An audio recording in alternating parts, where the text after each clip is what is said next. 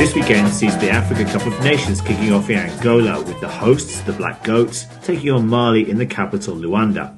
Despite European clubs complaining about losing many of their best players in the middle of the season, there's a real excitement building up about this tournament, and not just because of the high quality of those players. Think Drogba, Kanouté, Toure, Keita, and Song, for instance. This, of course, is also a World Cup year, so those teams that have made it to South Africa will use this competition as an important warm up, while those who didn't reach the World Cup will be determined to compensate for their setback. In this week's main report, we look at the participating teams and attempt to make sense of the four groups involved. Damon will be looking at groups C and D, but first up, I review groups A and B.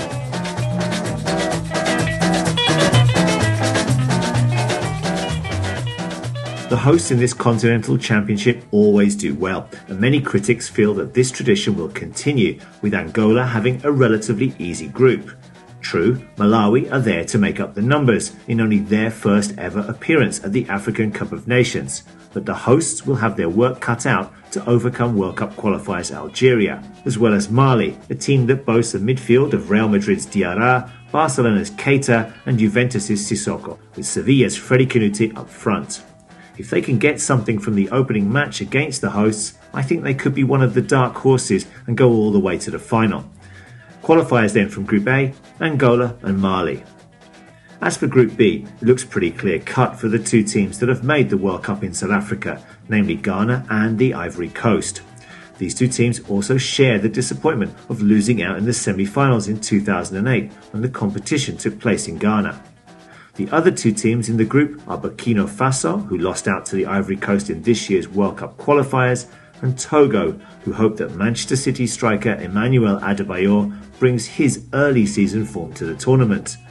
I can't see any shocks here, however, with Michael Essien's Ghana and Didier Drogba's Ivory Coast comfortably making it through to the knockout stage, with the Ivorians possible winners of the overall crown come the end of the month.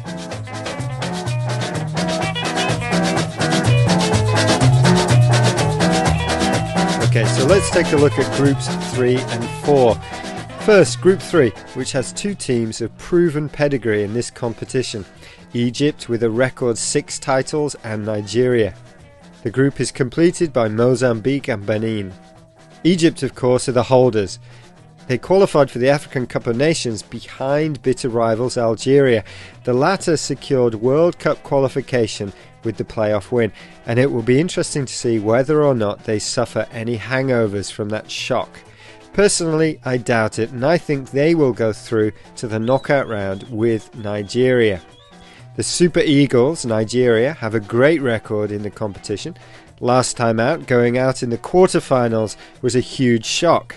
Their coach, Shaibu Amodu, is under enormous pressure to at least make the semi finals. And they may just make it that far, especially as they're not in the same side of the draw as Ghana and the Ivory Coast, two of the favourites for the title. Sorry, Benin and Mozambique, but I can't even see them as dark horses, unless that is, Egypt do have a hangover from not qualifying for the World Cup.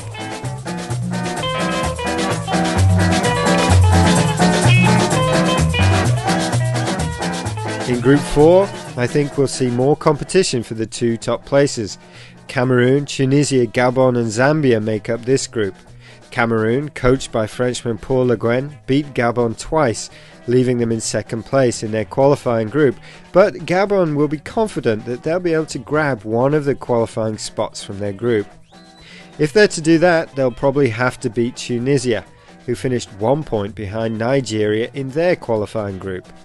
The Carthage Eagles have a new coach, Faouzi Benzarti, and will also feel that a top two place is theirs for the taking. The winners of the tournament in 2004 will be favourites to join Cameroon, but Gabon are the dark horses. Zambia, well, since the tragic plane crash of 1993, which saw the Zambian team all killed on their way to a World Cup qualifying game in Senegal, they haven't quite recovered their previous strength. Just qualifying was a success this time, and I can't see them troubling the other three. So here we go. Second round, we'll see Nigeria winning their group take on Tunisia, and Egypt face Group 4 winners Cameroon.